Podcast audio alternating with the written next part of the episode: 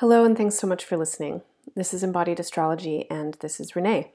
For the next hour or so, I'll be talking with you about the full moon on October 24th, 2018, and the full moon cycle that extends through November 7th, 2018. Before I get into the astrology, I want to say thank you so much for listening. Embodied Astrology is an ongoing project that I love dearly, it's a combination of my interests. I'm a somatic movement educator. I've been a yoga teacher for 15 years. I love thinking about the stars and the planets in relationship to Earth and to our bodies. And the way that I approach astrology is as a method for storytelling and contextualizing our experience here as embodied beings experiencing the movement of the sun and the moon and the light and the stars and the planets. So, as you listen, I'll be talking about what I see in the full moon chart and how this relates to experiences uh, globally, politically, personally, and uh, theorizing a little bit on my um, ideas of how to work with this energy um, personally and also collectively. If you enjoy embodied astrology and want to support it, please consider becoming a monthly member or subscriber. Um, you can subscribe, that means donate, at any amount uh, at embodiedastrology.com. Just click the donate button. I'm offering free gifts to all monthly subscribers, and these gifts are monthly planners. They go through the season month. So there's a new one that's just been released on Scorpio season, and this is a 30 day planner that considers the light of Scorpio season, the lunar light, the lunar phases, as well as the planetary light and the aspects that they're making.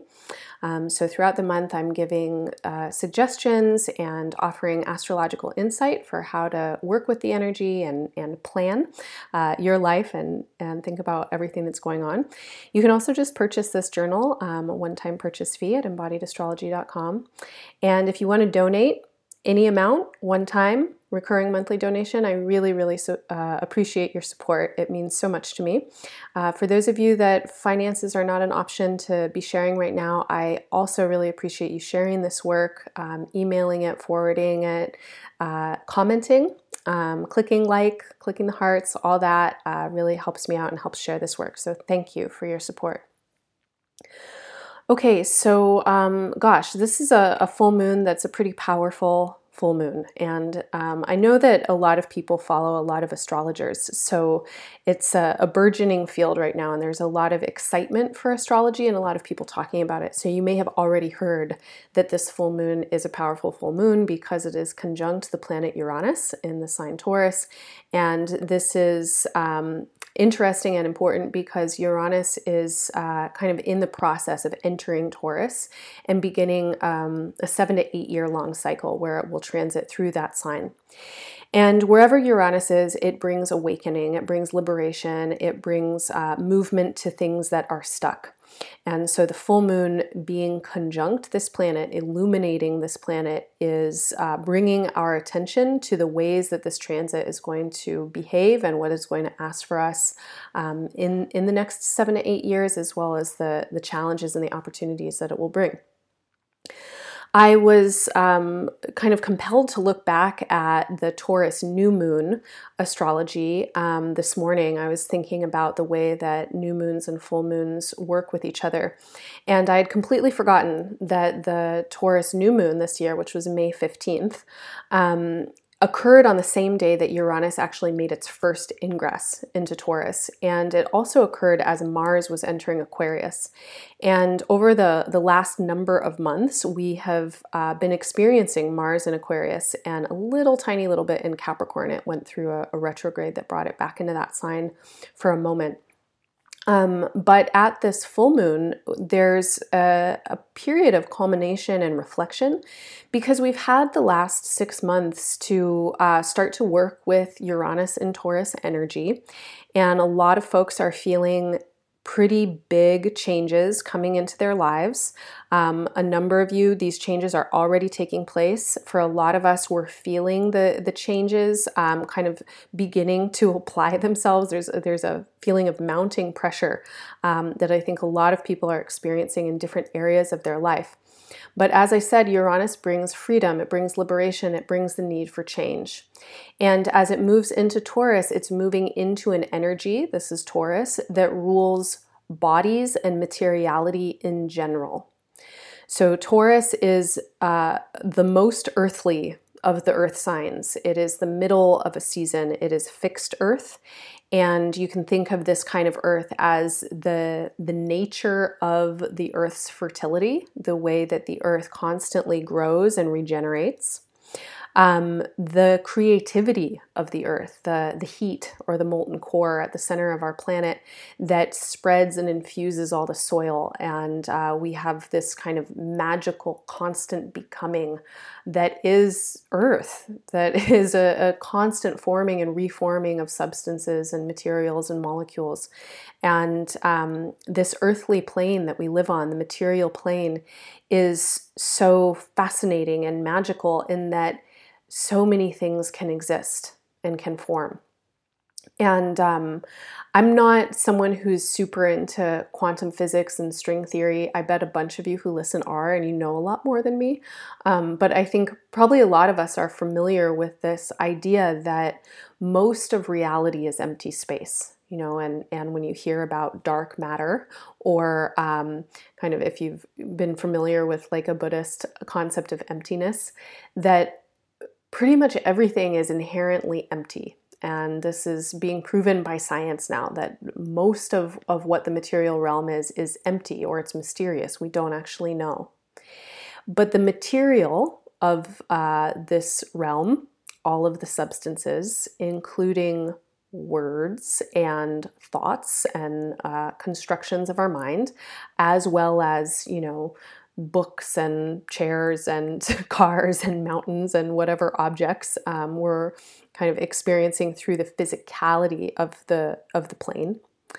Um, all of this is in a constant state of flux. It's in a constant state of interrelationship, and so we have. Um, forces that are stabilizing and grounding and they want to form and hold a shape.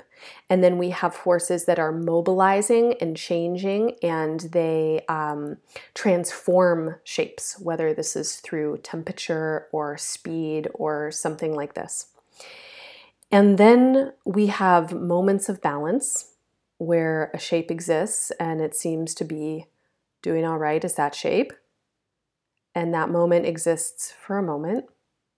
And then balance shifts and the shape begins to break down and so the moment of balance may last uh, your lifetime. The, the moment of your lifetime where your body is an idea that is in balance it holds its form or the moment of balance might uh, exist for literally just a moment. Maybe you're doing a, a, yoga pose and you find ah, balance just for a second and it goes away. Or it might be eons. You know there might be the the moment of a mountain forming and uh, reaching its its magnificence and its full growth.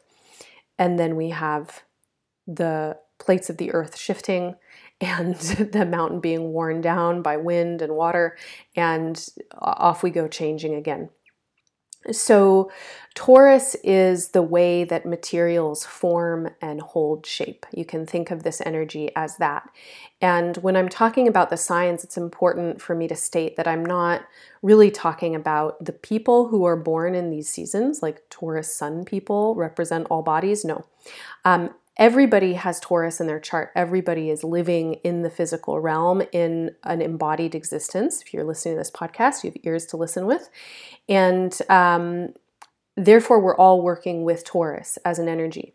And so, if you're curious about where it shows up personally for you, then you want to look at your astrology chart and whatever your rising sign is will dictate what area of life Taurus then rules. Um, and so you can get more information on what kinds of bodies or materials are going to be changing for you. But as Uranus moves into Taurus, and uh, this is happening slowly, so last uh, this past May, May of 2018, at the Taurus new moon, Uranus made its first ingress into Taurus. That means it entered the sign. And then in August, uh, Uranus turns retrograde.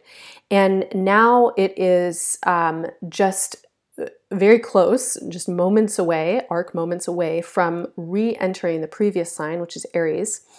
And there it will stay um, it, until the spring, until um, March or April. I'm kind of blinking on the exact date right now. But the movement back into Aries is a revisitation, it's a reflection on the last seven to eight years when uh, Uranus made this transit. And it's just moving back into the last couple of degrees to the 28th degree of Aries. And the other times that it was at this degree um, were this past spring, uh, April through June of 2018, and then um, last summer so the, the summer of uh, 2017. And if you think back to what was going on this past spring or what was going on in the summer of 2017, you may get more information about what's coming up in these next couple of months because Uranus is ready to, to start to make changes, to bring these changes into our lives. But there are certain things that um, need to be dislodged or disrupted before those changes can occur. And so in this full moon, we have a reflection on that kind of area of tension. I got to change. Changes are happening, you know, whether or not I like it, changes are coming. What kind of changes will they be? We don't know yet. We actually don't know yet. And over the course of the next few months, we're going to get more information as Uranus moves back uh, into these degree points. And in December and January, it'll be transiting at these degree points. And so Aries, as an energy, rules the head, it rules the ego, it rules um, kind of concepts of individuality. And you can understand how this comes before Taurus. Taurus rules bodies, it rules formation, it rules stability. In order for materials to collect, there needs to be something that organizes that collecting. And that's what Aries is it's the idea of the thing. So when I say ego and you go, my name is such and such, this is the idea of you that the materials of your body are forming around, that you then eat to sustain, that you collect experiences, that you collect resources in order to sustain this idea, to perpetuate, to continue forward in this realm. So, as Uranus moves back into Aries, it's revisiting some kind of ego construct. It is asking all of us to free ourselves from outdated notions of ego and identity. And it is uh, kind of forcing us to look at the ways that we accumulate and what we're, we're trying to buid because then Uranus is going to turn direct and in the spring it'll it'll move back into Taurus and then it'll spend 7 years there. Uh, in in kind of full Taurus energy before it starts to make the next long transition into Gemini. But for the next seven years, and we're going to be dealing with Uranus in Taurus. So we have the energy of innovation and experimentation and disruption and revolution in the sign of materials and bodies. And that means that for all of us, our structures are changing. And again, it, it depends a little bit on where Taurus energy um, comes through in your chart, how you might be changing, how your physical body might be changing, how your relationship to materials, to your wealth, to your food, to your home, to your possessions, etc., how these might be changing. Um, Taurus is is the ruler of land and it's the ruler of resources, and so all of us are going to go through something uh, with our possessions and with our um, access to, to resource. And Uranian energy innovates, right? And it liberates. And so, what I want to say is that the old constructs that we have around these issues um, need to, to fall away now. And so when I'm saying, okay, there's going to be disruption in um, resources, and you get freaked out and you're like, oh my God, am I going to lose my money?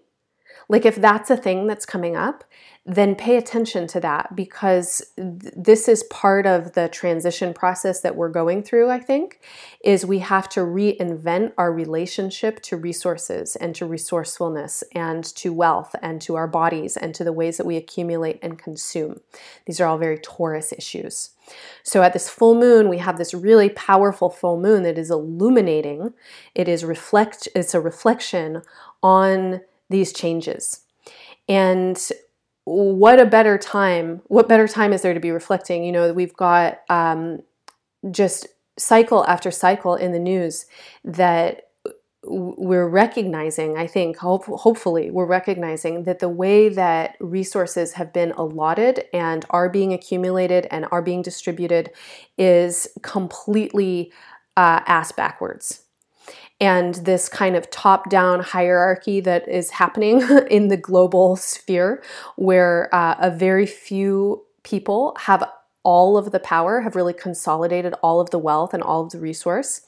And then we have major wars, um, really intense migration patterns that are happening. You know, hundreds of thousands, millions of people being forced um, out of their homes and into the unknown, right? We've got chaos in the bodies and, and land that's shifting. And this is due to uh, improper use of resources, right? That maybe on some level climate change is inevitable uh, because the earth is is always changing um, but it is largely human influenced. And the ways that we're using our resources uh, don't accommodate the natural change of the earth and they exacerbate a lot of problems. And so people are being forced from their lands. They can't grow their food. They can't have access to wealth. They are not getting jobs etc war right? The the folks in power, whether this is uh, arms manufacturers and guns dealers, or whether it's about oil or um, whatever else it is. You know, it seems like those are two of the the really big players right now: uh, fossil fuels and weapons. Um, that there's a ton of war stimulating economies around fossil fuels and weapons, and this is big moneymaker for the people who are on the benefiting end, and it's hugely catastrophic for the millions of people who are on the losing end, who are being exploited, who are being killed, who are being bombed, etc. So we really need to, to reframe, to shift our value structures. And how does this happen if it doesn't happen in a revolution? It's really the only way um, you know, we can kind of scratch our heads for a while and try and figure out how to change the system and how to make it work. But the system itself has been created by the people uh, that it serves and who get to maintain power in it. Um, and Aquarius and Uranus, sorry, I jumped to another sign, but uh, Uranus is the ruler of Aquarius. I'll talk about that in a second. Uranian energy is about the people, and it's an awakening, and it's recognizing where we have power and how to take our power back. So, my hope is that in the next seven years, this is really um, continuing to be a momentum that's rippling through all of us. And I think that it already is very momentous and um, happening everywhere. So not to to discount how long it's been happening that there have been revolutions and uprisings and people seeking to claim power but i hope to see this really spread in a global sense and actually see it shift um, and topple the power structures that are at play right now. This is like pretty bombastic uh, language and and um, you know I don't know if if there's really any other way to say it at, at this moment. We're not um, working in a system that functions very well for anybody. It doesn't function well for the Earth. And um, the next seven years, as Uranus moves into Taurus, this is what we're going to see. And the the crises that we're facing here in our bodies, with our resources, with the Earth, they're going to get bigger, and we are going to be forced to change. So hopefully, we can change through consciousness shifting, awakening, realigning our values, um, and not through. Uh, intense uh, or more intense suffering. But um, let's talk about that a little bit more. So, um, one of the, the things that I was referencing just a moment ago with Aquarius is really coming to mind right now as I'm looking at this chart.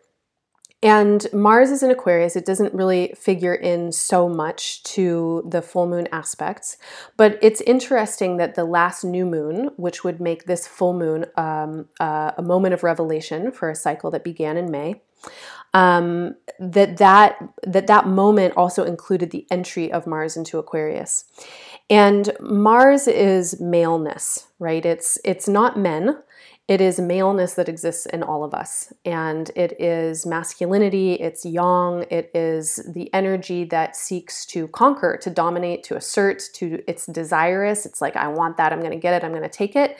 Um, th- that energy is very much celebrated in people who are born with penises and uh, kind of diminished or, or, suppressed in people who are born without penises. But it's not, um, reg- you know, it doesn't happen more in one or the other. It's like everybody has this energy. So Mars is that energy. And in many ways, this energy, as I said, is, is supported and celebrated in people who have penises.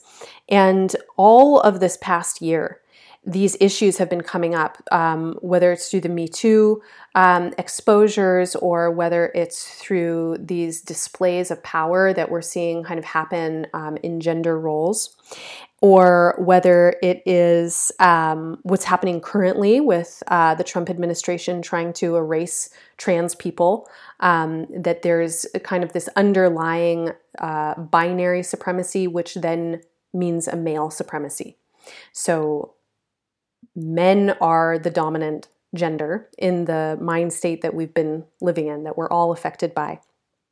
And the reason why this is coming up for me so much is because I'm thinking about like, well, how do we topple these structures? How do we topple these systems of control that really are so deeply embedded and ingrained in our bodies? And for me, from my perspective, I'm kind of like, okay, well, it seems like aggression and masculinity are a, a driving force in the world. And I think plenty of you will agree with me on this that um, male supremacy and the need to dominate in terms of male leaders and leadership and how this has functioned um, for, uh, you know, the last however long, thousands of years in most cultures, um, that this, you know, underlies war, it underlies capitalism, it underlies um, competition between people. It's a very masculine centered way of living. How do we upset that? How do we disrupt that? I don't know. But I was having a really interesting conversation with a new friend the other day. And this is a, a straight white guy who is really seeking to kind of unpack his own privilege and figure out how to be an ally and um, a healer in the world. And as we were talking, we, we were kind of discussing the trauma that must exist in the bodies of people who perpetuate violence. So, someone who's a rapist, um, they themselves must carry so much trauma in their bodies that that would be a way that they would behave to inflict this kind of pain and suffering on another person. Like, what what suffering that must be for for this person to feel that kind of violence arise within them or that kind of toxicity. And uh, my friend pointed out that the most commonly performed surgery in the United States, and I believe this might be true for the entire Western world, is circumcision. And he was saying, you know, um, it's it's really amazing to think that for most men in this country, their first sexual experience is having their little penis stimulated by a nurse. And they you know they get a hard on. And then the most sensitive part of their body is cut off oftentimes without anesthetic because there's still this kind of barbaric idea that babies can't feel pain. And he was citing a, a study and i don't know what it was some research that was showing um, that baby boys respond to their mothers remarkably differently um, before and after circumcision. That before uh, the surgery takes place or this mutilation takes place, there's a lot more affection, there's trust, there's bond, and that post circumcision, there's more distrust and more distress. Not surprising, right? That that that would occur um, to have the most sensitive part of your body uh, violated and, and cut off from you that that would create an extreme uh, chasm in one's perspective of safety and trust. So, this image has been lingering with me, and I'm not saying that circumcision is the reason why men are violent, because uncircumcised men are too, um, and male supremacy extends past the surgery. But it is something to, to think about that underlying all of these systems of control and dominance and supremacy, um, there's some kind of massive pit of pain And whatever that pain is, whatever that distress is, has to be looked at, it has to be understood, it has to be acknowledged, and it has to get resolved. And considering what a full moon is, that a full moon is an opposition of the sun and the moon, um, this makes a lot of, of sense with this current lunation. The sun uh, will have just moved into Scorpio at this full moon. So the sun is in opposition to Uranus and the moon. And the sun is in an applying aspect with Venus retrograde. And Venus is the ruler of this full moon, being that it's the ruler of Taurus. So I'm going to get to, to that in a minute. Um, wherever the sun is, our consciousness is here. And the sun entering Scorpio is consciousness that um, includes everything that has been dredged up and dug up over the last year with Jupiter in Scorpio. We're ending that cycle next month. Jupiter will move into Sagittarius. And so, as we're culminating that cycle, I think everybody's mind and consciousness is really saturated with shadow. And shadow is the stuff that we turn away from it, but we also forget it. We don't remember it. We don't know that it exists. Scorpio, as an energy that we're all working with, is inheritance and debt. It's one of the things that Scorpio represents. And inheritance and debt are emotional. Yes, sometimes they involve resources, but primarily this is an emotional thing you know that you are given an inheritance you are given a debt. If you get an inheritance it's usually not free and clear of any obligations or attachments or assumptions about who you're going to be or what you're going to do with that. If you're given a debt obviously you're saddled with quite a bit of obligation and entanglement. So thinking about uh, these inherited wounds and the structure of suffering that we're all kind of existing in and can't help but really play into and perpetuate because this structure is built into the fabric of our lives, right? We have to buy food for our families, so we have to go to the grocery store, so we're supporting Monsanto, and Monsanto is raping farmers in India and in the United States, and da, da, da, I mean, it's like so interwoven and complex and disgusting feeling. Like, how do we get out of this? And the, I don't know that this is an answer, but it's it's a pondering to go down. These structures have been built on some kind of suffering. And what happens when a being is wounded in a way that they don't understand, right? So if you think about uh, this, you know, circumcision or genital mutilation as um, like a symbol, not necessarily as the surgery itself, but as a symbol. This innocent, uh, brand new little being and this kind of crazy pain and uh, separation from the body and from sensuality that occurs. And then this rift that gets developed uh, and reinforced throughout someone's life that men are constantly torn from their sensitivity, they're constantly taken away from their feelings. And, you know, boys are told not to cry. Like, you can't play with this doll. You can't show these signs of nurturing or affection. Go off and be violent. There, I read some study again, not remembering what it was, but uh, it, it was talking about how little boys are more emotional than little girls generally and have uh, a deeper need for bonding with their mom. And the violence that we do to little boys by telling them they can't be sensitive. And then the violence that we do to men telling them that they can't be sensitive, they can't cry, they can't show their feelings. And um, this same new friend was was saying that um, uh, in his experience, um, both males and females appreciated females more as friends.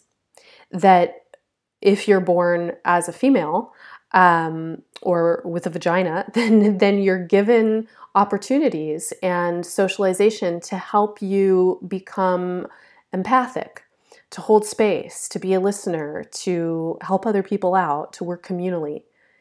This is not to say that women are better at it. It's just to say that we're, we're trained. So, what happens then with these people who've been separated from their bodies, who've been separated from their pleasure, who've been separated from their empathy and their ability to connect and their sensitivity and their feelings, well, I'd be fucking pissed.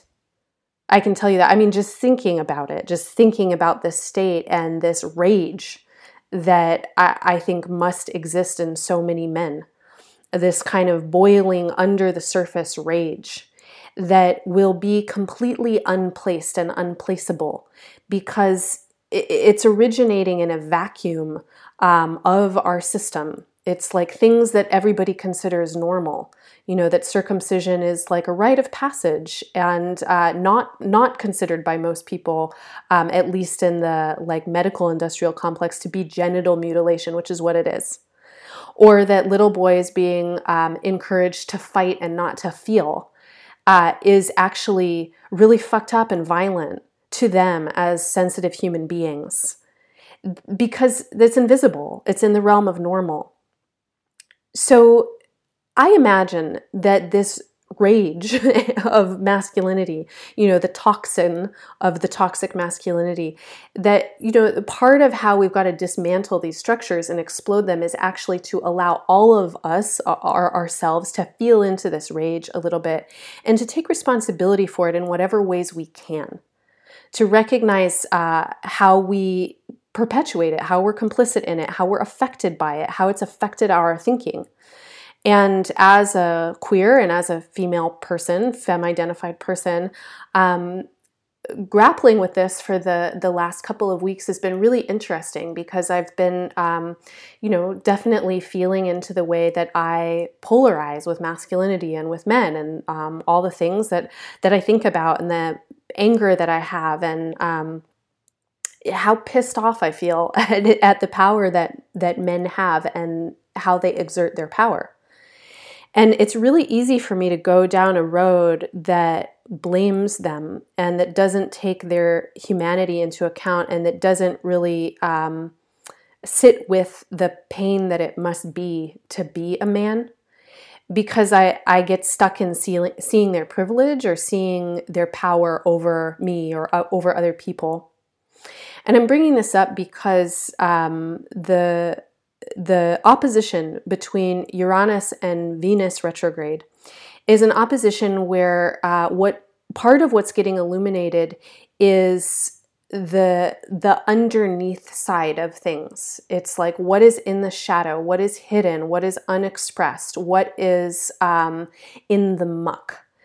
And scorpio as an energy right this is fixed water. It's old old old fucking feelings these are not, you know, people talk about Scorpio and it's like, oh, they're jealous, they're possessive. It's not really feelings that like come in in your individual life. Maybe they do, but jealousy and possessiveness, like those are sensations that latch onto insecurity and shame.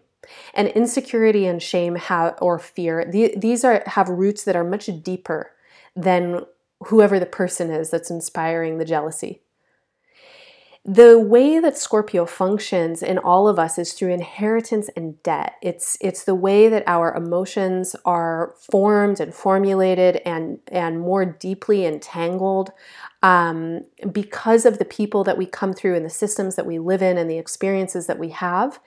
They're feelings that are too deep and twisted to, to really understand.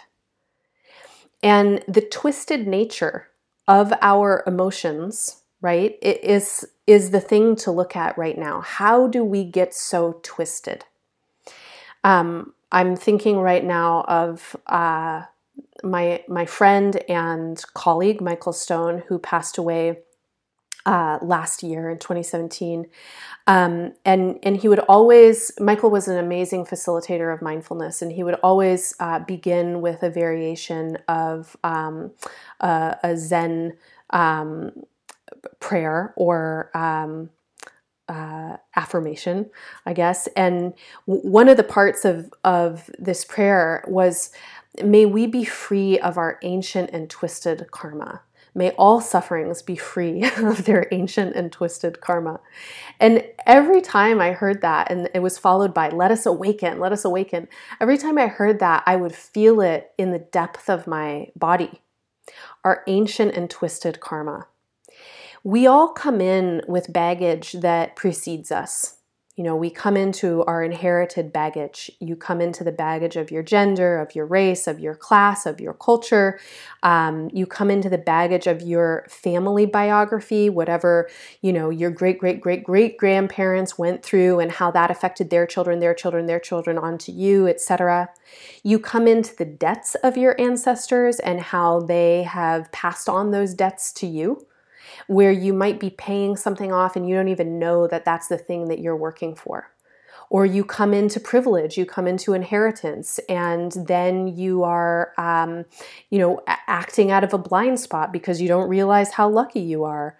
And maybe at some point someone's really pissed off at you because you have something that they don't you know and and the things that we come into they are so far beyond and and beneath our conscious thought processes and so, in this full moon, in the opposition to Venus retrograde, this is part of what needs to be unearthed. What is the value system that is at work? Venus, as the ruler of Taurus, speaks to values and value systems.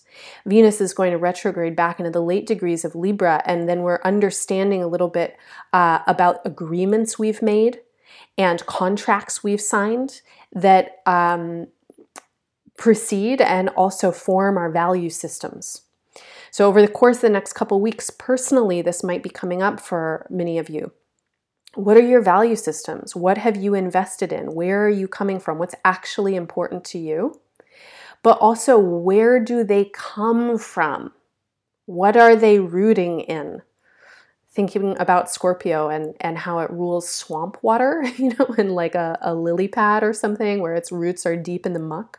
And this is often a, um, uh, like a, a, symbol or an image that especially yoga people like to talk about. It's like, oh, your your crown chakra, your head, it's this, you know, thousand petaled lotus, all of your awareness, but then, oh, your roots are going down into the muck and into the mud and both are true you know you you come from this place and then you can open to something but what you're opening to is directly related to where you're coming from. So, over the course of these next couple weeks, as we work with the rest of this retrograde cycle, which uh, extends through November 16th, um, ask yourself, you know, where where are your values rooted, and how do you see your values reflected in the outer world? Because we're we're all part of the stuff that's happening right now. Um, I want to give a quick shout out to my fellow Americans and um, say that you know 23 cents of every dollar that we pay in taxes goes to our military, and that equals out to about um, $1,600 per year on average that a household uh, gives to to the military. And at the same time, so we have uh, the most spending of all developed nations on military. And then at the same time, we have the lowest uh, of all advanced economies, um, the lowest corporate tax of all advanced economies uh, compared to the size of, of our economy. So we spend the most on our military, and we require the least from our corporations. And many of our corporations are directly related to, if not the same as the military. So, something to think about in terms of values and how we're working with a value as individuals. That this is not just like, um, you know, okay, well, what do I think is important? Oh, I think it's important to have a garden. It's it's not necessarily that. It's like what are the values that are underlying why it would be important to have a garden? To get dependency off of uh, big agriculture right? To start to upset the power dynamics, take your money out of these systems. Um, I don't know a lot about tax law or, uh, ta- you know, tax, um, uh, whatever that's called, refusal to pay taxes, but I'm curious about it. So if any of you listeners have thought about like how do we dismantle the like corporate hegemony and weird social control that is so invested in capitalism, how can we get out of putting our tax money into the military? Maybe move our tax money towards things that we actually value, like healthcare, education. Um, I'd love to hear from you. So, if you have wisdom to share about this and things that you're working on, um, disruptive currencies or different kinds of, of models, um, shoot me an email and uh, let me know. Um, uh, that was a, a, little bit of a digression or a diversion. Um, but I do want to say that you know, with Venus um, moving backwards through Scorpio, there's there's a need to reflect on values. There's a need to de-invest. Scorpio is a sign of investment. Um, so there's a need to de-invest and, and reverse or review the ways that you have been investing, that you've been giving your power to things. And that includes finances a lot. It also includes your attention. It includes your sovereignty as an autonomous individual, as someone who is sexual, who has power. What are you giving power to? This uh, aspect, Venus at four degrees Scorpio, is in sextile to Saturn in Capricorn, and uh, Saturn is receiving a trine from the moon. And this speaks to the changes that we're making have um, long lasting implications. So we want to be conscious about what kinds of changes we're making. We want to do them with a sense of um, sobriety and rationale this isn't necessarily a time to fly off the handle, although Uranian energy can feel like that. It can feel very urgent. But Saturn is saying, okay, let's think about this. How can we be the most effective in uh, the most sustainable ways? What kind of changes do you really want to make? Think about it for a while, prototype it a little bit, try it out Understand the possible consequences of your actions and then make your decisions. So if you're feeling this full moon energy and you're listening to me and you're like, oh my God, I'm going to pull all my money out of the bank, like start a garden, put it in my mattress, disrupt this. I feel like that. But there's also a need to um, convene together to share information, to think about what we're doing in terms of long term effect, to make um, judicious, judicious choices, um, not only for our own welfare, but for everyone's welfare, and then to, to move forwards. Um, why am I saying not only for your welfare, but for everyone's welfare, other than being um, you know, a, a self described socialist. Well, the full moon is exactly an angle of the nodal axis. So we have the north node at one degree of Leo and the south node at one degree of Aquarius. Leo and Aquarius are the other fixed signs. And in the, the what's called the fixed cross of the zodiac, Taurus and Scorpio hold the yin axis, the uh, earth water polarity, and Leo Aquarius hold the yang axis, the fire air polarity. So all of these signs are really activated in this full moon. The full moon itself always activating. It's an opposition. The full moon conjunct Uranus, really activating. Um, lots of change that's in the work, kind of an upsetting feeling or a potentially chaotic feeling and then the nodal axis. And the nodal axis, uh, this is a place of harmony and excuse me, of karma and uh, destiny, and the way that karma uh, regenerates and evolves or revolves through cycles. Over the last two and a half years or so, the nodal axis has been transiting through Leo Aquarius. It's about to move into Cancer Capricorn. In the last two and a half years, we've had a lot of displays of Leo Aquarius in um, global rulership. And this is not just the United States, though Donald Trump is an amazing example of uh, the Leo Aquarius um, uh, polarity. So, Leo Aquarius describes charismatic leaders and their audiences. That's one way to think about it. Leo is an energy that's very performative and expressive and gregarious and big. And Aquarius is uh, the the commons, the people, the undifferentiated social groups that are responding to the leader, that are either uh, you know p- pushing on the individual to conform or responding to the leader and becoming conformists. And Leo Aquarius works this way, where Leo, uh, as an energy, in its best sense, encourages authentic, heartfelt, um, personal expression.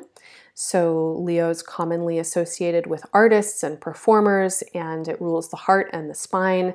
Uh, it wants us to be in our uniqueness and our specialness and to really um, celebrate that. But if we think we're the only one that's unique and special, then Leo gets into its wretchedness, which is um, this kind of like dominating energy and uh, narcissist energy. How does Leo avoid getting into that rut? Well, it balances with Aquarius. And Aquarius, again, it's the sign of the social group. And uh, when the Leo energy of uniqueness and specialness recognizes that it's part of a community, that's Aquarius, then um, it can put its uniqueness and specialness in service to the community. And the community can support the uniqueness and specialness, but it can't be the only thing. So the community has to have lots of people who do lots of different things, and all of those things are valuable in order for everything to, to get along, right? Like no one person has all the answers. As much as Donald Trump thinks that he is, you know, the most intelligent person to ever walk the face of the earth, we know that uh, uh, he really only has a very small perspective, right? So Again, Donald Trump is not the only example. If you look around the world right now, we have several um, gregarious and charismatic and domineering leaders. And we have a lot of issues that are coming up between um, leaders and the people. And I definitely talked about this uh, during the Leo new moon and Aquarius full moon podcast. So if you want to listen back to those, um, I also talked about this uh, in the last new moon podcast with, with Libra and Aries because these um, issues come up there as well. How do we balance the individual and the relationships? The balance between personal expression and entitlement is a really important balance to to take into account. You know where do we feel like we have the right to express ourselves? Where the things that what what we're expressing is somehow valuable um, and and when are we listening and when are we responding to the group and when are we allowing other people to take space? These are really big themes that are coming through in the last two and a half years or so. One of the best things I think that's come out of the Trump era, at least in the United States, I can't speak to anywhere else, but here um, it's been pretty amazing to see this person come into power who really epitomizes white supremacy and male supremacy, especially. And while his ascent to power definitely empowers and invigorates white supremacists and misogynists, it also is stimulating dialogue and reflection um, for a lot of people on what these systems are and how they work. And when it comes to taking space and sharing space, uh, I can say that, you know, this has been a really big message that has come through that for a lot of people, they're recognizing where they can move back, where they can hold periphery, where they can allow other voices to come forward.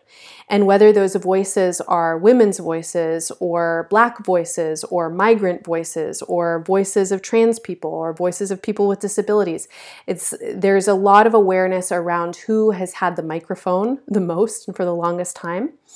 And definitely a concentrated effort, not on everybody's part, but on a lot of people's part to, to move back and to hold the periphery.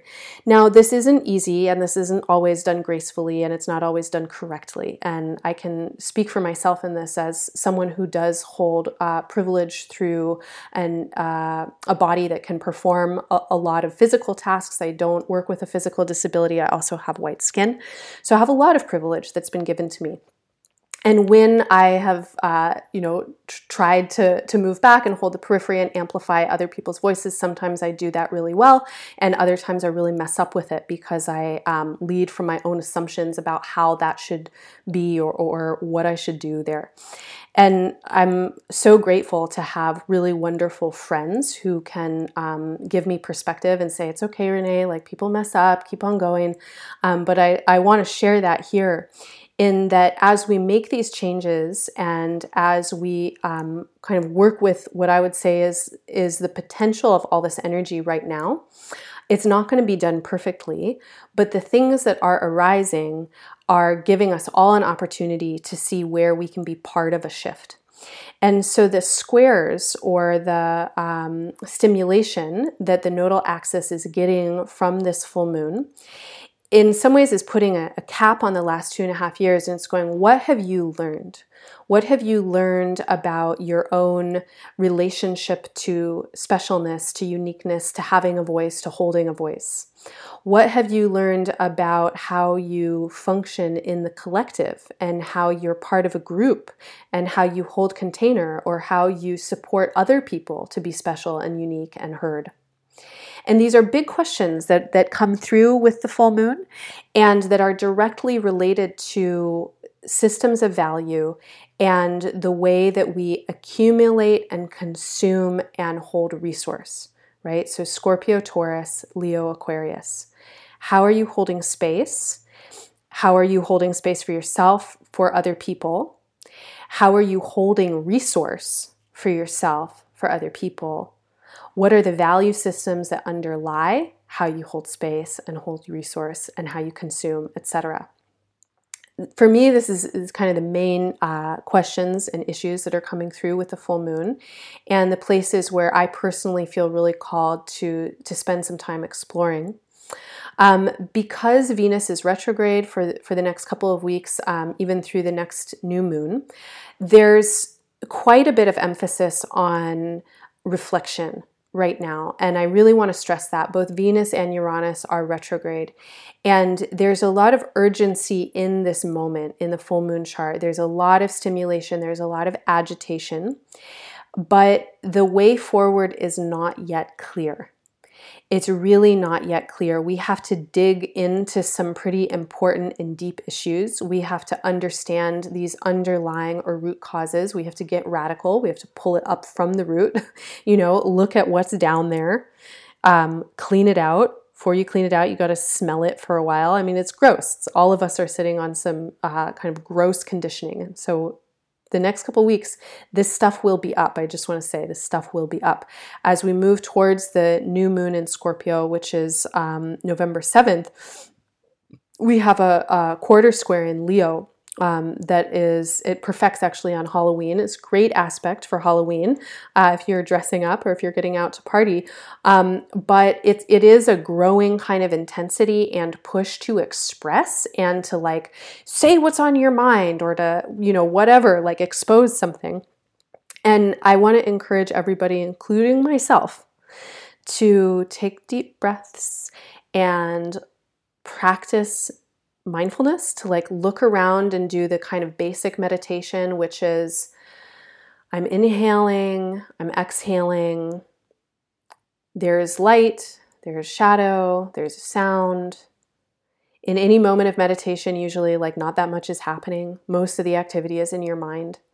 So to take your time out to, to pause and to feel that because there's so much energy. There's so much energy in the astrology, there's so much energy in the collective and the news cycles, etc. Um, as we get into the new moon, um, Jupiter is is finishing up its its transit through Pisces. It doesn't uh, it doesn't finish until um, after the new moon, but it's finishing up its transit through Pisces. And so a lot of this Scorpio energy that Venus retrograde is digging up, that Jupiter in, in Scorpio has uh, pushed to the surface, is just permeating our awareness. It's saturating our awareness right now. Um, on October 30th, Mercury will enter the next sign of Sagittarius, so we might have some more objectivity and ideas about all of this stuff and be able to make sense of it in a different way. But definitely for the next week, shit is is coming forwards. It's being kind of expelled and pushed forwards. And um, I just want to say, be gentle with yourself. Try and take as much time as you possibly can, especially when you're feeling really urgent. And I, I know that's hard. It's really hard for me. I imagine it's a challenge for a lot of people to chill, especially when it feels like now is the time to act. Um, the last couple things I want to say before my time is up is that there's a lot going on right now, and um, I think there are some really beautiful metaphors that are coming through in the news. Um, I'm planning to do a special edition sometime in the next couple of months, particularly for people who were born um, between 1981 and 1994. Um, these people have uh, some particular aspects that are really going to get stimulated in the next uh, couple of years, and those aspects are now applying. So there's a, a, kind of growing urgency for many of us. I'm part of this generation. Um, where events that that happened in the 1980s are starting to come into a point of culmination or their next phase. And one of the ways that we're seeing this right now is is with this um, kind of myth that's being played out, like this story of mythic proportions 3,000 people traveling from Honduras, Guatemala, and El Salvador seeking asylum and uh, you know Trump kind of going off on his bandwagon about illegal immigrants and how dangerous they are, etc. Um, but you know most of these people are fleeing violence, and this um, th- this place in the world, which is considered one of the most violent places on earth, like these countries are consistently um, ranked among the most violent countries in the world. Um, this place is these places, excuse me, have been in upheaval since um, since the 1980s when there was a series of civil wars, but really throughout the entire 20th century, where they were places of US backed interference. And a lot of this interference has to do with actually agriculture. And so, as Uranus moves into Taurus and we're going to be experiencing shifts in land, um, I want to encourage everybody to learn a little bit more about how the United States and US companies like Monsanto have really shaped our dominant paradigm through their interference with um, farmers and farming practices and the way that seeds can be proliferated and who has the right to grow things. Um, because a lot of the violence in those countries is actually coming from uh, like neocolonialism and the way that corporations uh, seek control in these places and, and the US government is seeking control in these places. Um, and there's you know, when I at least pay attention to any kind of mainstream news, there's absolutely no talk of this whatsoever.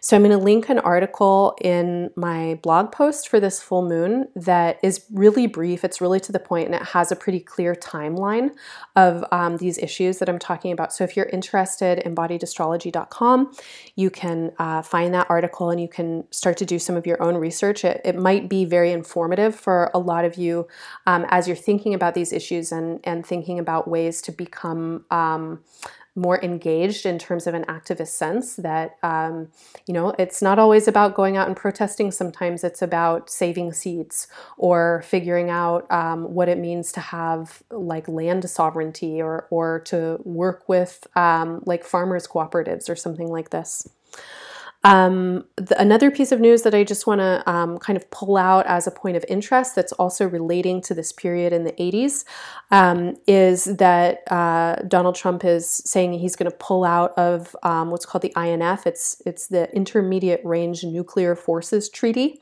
and it's basically an agreement to stop producing uh, certain kinds of weapons and nuclear weapons. And um, I don't understand the complexity of of all of this uh, even at all. Um, but there's you know been violation on Russia's part, um, and they've been developing weapons, and China's been developing weapons. And the minute that the U.S. pulls out, basically an arms race is on. And we haven't been in this spot since the 1980s when uh, Reagan and I think it was Gorbachev signed this agreement and things chilled out for a second. But nuclear war is really terrifying and not anything that any of us want to go through, I'm sure. Uh, however, there's a huge amount of money in, in arms and weapons and nuclear power for sure. Um, so I know that there's there's a lot going on here that has to do with personal gain, um, but it is something to pay attention to and something that um, I think is being kind of pulled away from the headlines. It's a really huge and important piece of news. And uh, definitely something to keep track of um, because this is our future. This is the future of our planet. And there are so many nuclear weapons already. We definitely don't need more of them. We need to turn our attention towards um, denuclearization and figuring out what to do with the waste that has already been created, not creating more of it.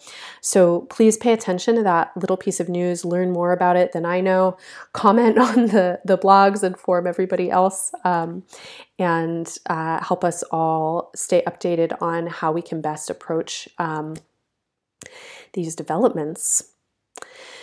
So, I guess I'm going to, to pause there. Um, it's been a, a pretty intense um, couple of weeks for me personally, and then also just um, feeling the world. And I think uh, a lot of people who listen to this podcast are quite sensitive. I would identify as a highly sensitive person myself.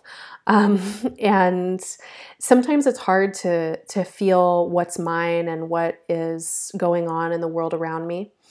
And I think with this this shift of Uranus and Taurus and what the full moon is bringing, what Venus retrograde is bringing, I feel my own sensitivity amplified uh, in this moment and a considerable amount of unclarity in terms of what's coming through me at some times like i've been feeling um, the way that my my being is uh, kind of a result of generations of conditioning right? And so when i was talking about inheritances and debts that's kind of where i was coming from was recognizing how impulses move through me and they're impulses that are much bigger than my conscious mind and much bigger than anything I would ever seek to identify with or really um, wa- want to admit that I identify with, but they come through me.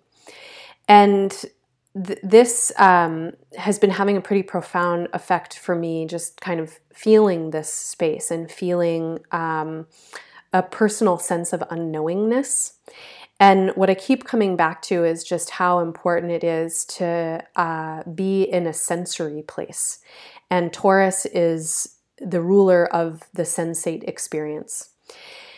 So, being in a sensory space, I can pay attention to the very subtle and what are usually unconscious responses of my body and I feel these fluctuations. So when I'm starting to act from a place that's not me or that's this place of, of inheritance or conditioning, I feel certain kinds of agitations or activations in my being.